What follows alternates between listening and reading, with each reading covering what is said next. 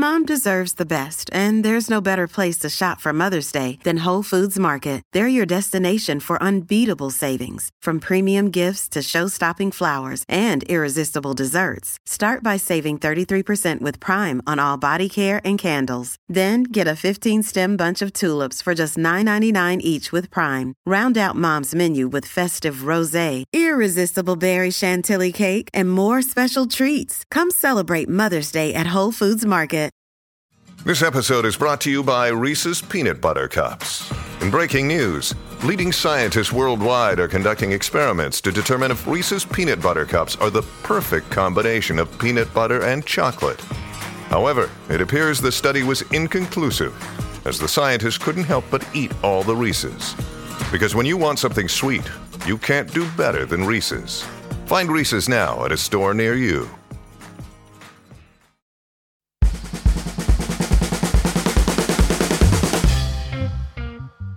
What's up? What's up? Welcome back. This is Chris Guillebeau here with you for Side Hustle School, episode number 171. Just cruising along. And here on the show, Italy Week continues. Wait, did I tell you it was Italy Week? Okay, it's not really Italy Week, but there are two stories in a row that have to do with Italy. They are not related, though I suppose they could be. It's about a woman who was born in Italy, now lives in the US, and creates a side hustle that allows her to travel home and get paid for it. So that's pretty cool. And along the way, I've gotten a lot of questions about business bank accounts. Like, do you need to open a separate checking account for your side hustle? Short version is most likely yes. That is often a very good decision. And it's also very simple as well. So we'll look at that in the context of this story coming right up.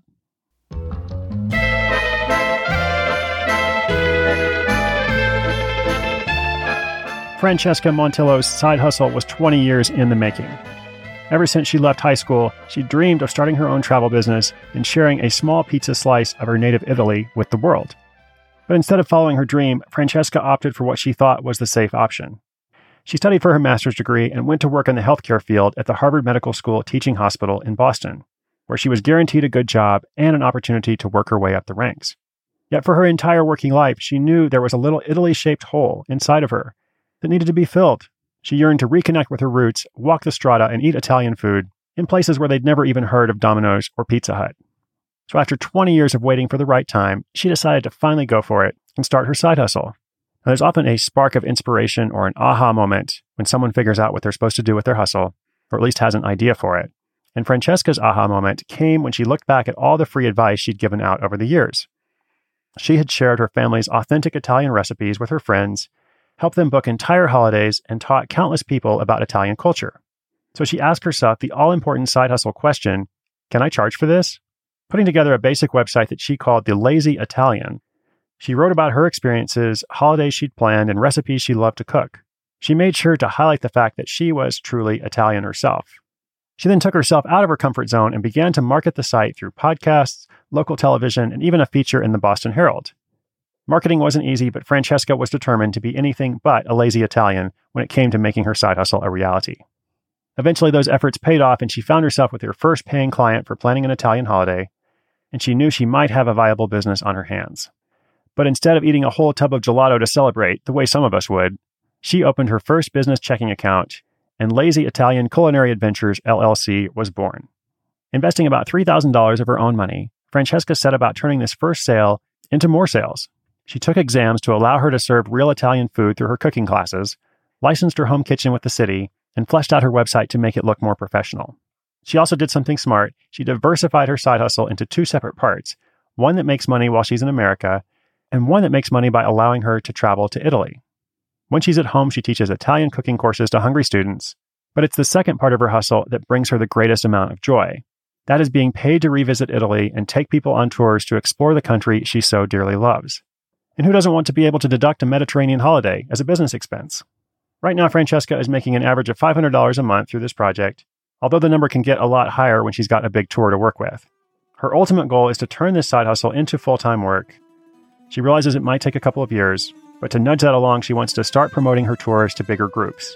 She also wants to stop running stateside cooking classes, even though she enjoys them, so that she can turn her focus to writing a lazy Italian cookbook. She's also partnering with school alumni tours to help her add a level of exclusivity to her trips. It's a posterific recipe for success.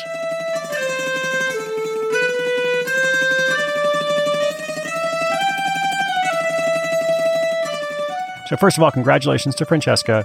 I love how she's been able to draw on her heritage and create a link between that and some of her other skills, that advice that she was giving away for years. Listen, if there's advice that you've been giving away for years, it doesn't mean you shouldn't continue to help your friends and family. But if they're interested in your advice, there might be other people interested too. So maybe you should consider that age old side hustle question Can I charge for this? And now, speaking of money, I know a lot of people wonder about the logistics of having a second income or money that's arriving apart from their paycheck. And I'll do a whole extended episode at some point to delve into the issues of business licenses, taxes, etc. There have also been some listener questions in the archives if you want to go back and listen. But just a quick recommendation if you do nothing else, especially at first, it is very wise to separate your business income from your personal income. Your side hustle income essentially is business income. So it can be very helpful to open a business checking account, which is either free at your bank or low cost. If for some reason it looks like it's going to cost a lot of money or be difficult, you probably need a different bank because it shouldn't be that hard. And then it's just fun to be able to log in and see, like, this is my dedicated account. The only money that's coming into this account comes from the side hustle. If I have expenses, then those expenses are coming from that account. Just helps you keep a much better record throughout the year. So it's good for record keeping and it's also good for motivation. Speaking of motivation, as always, inspiration is good, but inspiration combined with action is so much better. Today's show notes are already up at the site. That is sidehustleschool.com slash 171. And by the way, what do you call a fake noodle? An impasta. And here's one more to impress your friends. What is the dress code at a pasta convention? The dress code is bow tie. Thanks so much, folks. I'll be here all week. Every day, actually. I'm Chris Guillebeau. This is Side Hustle School.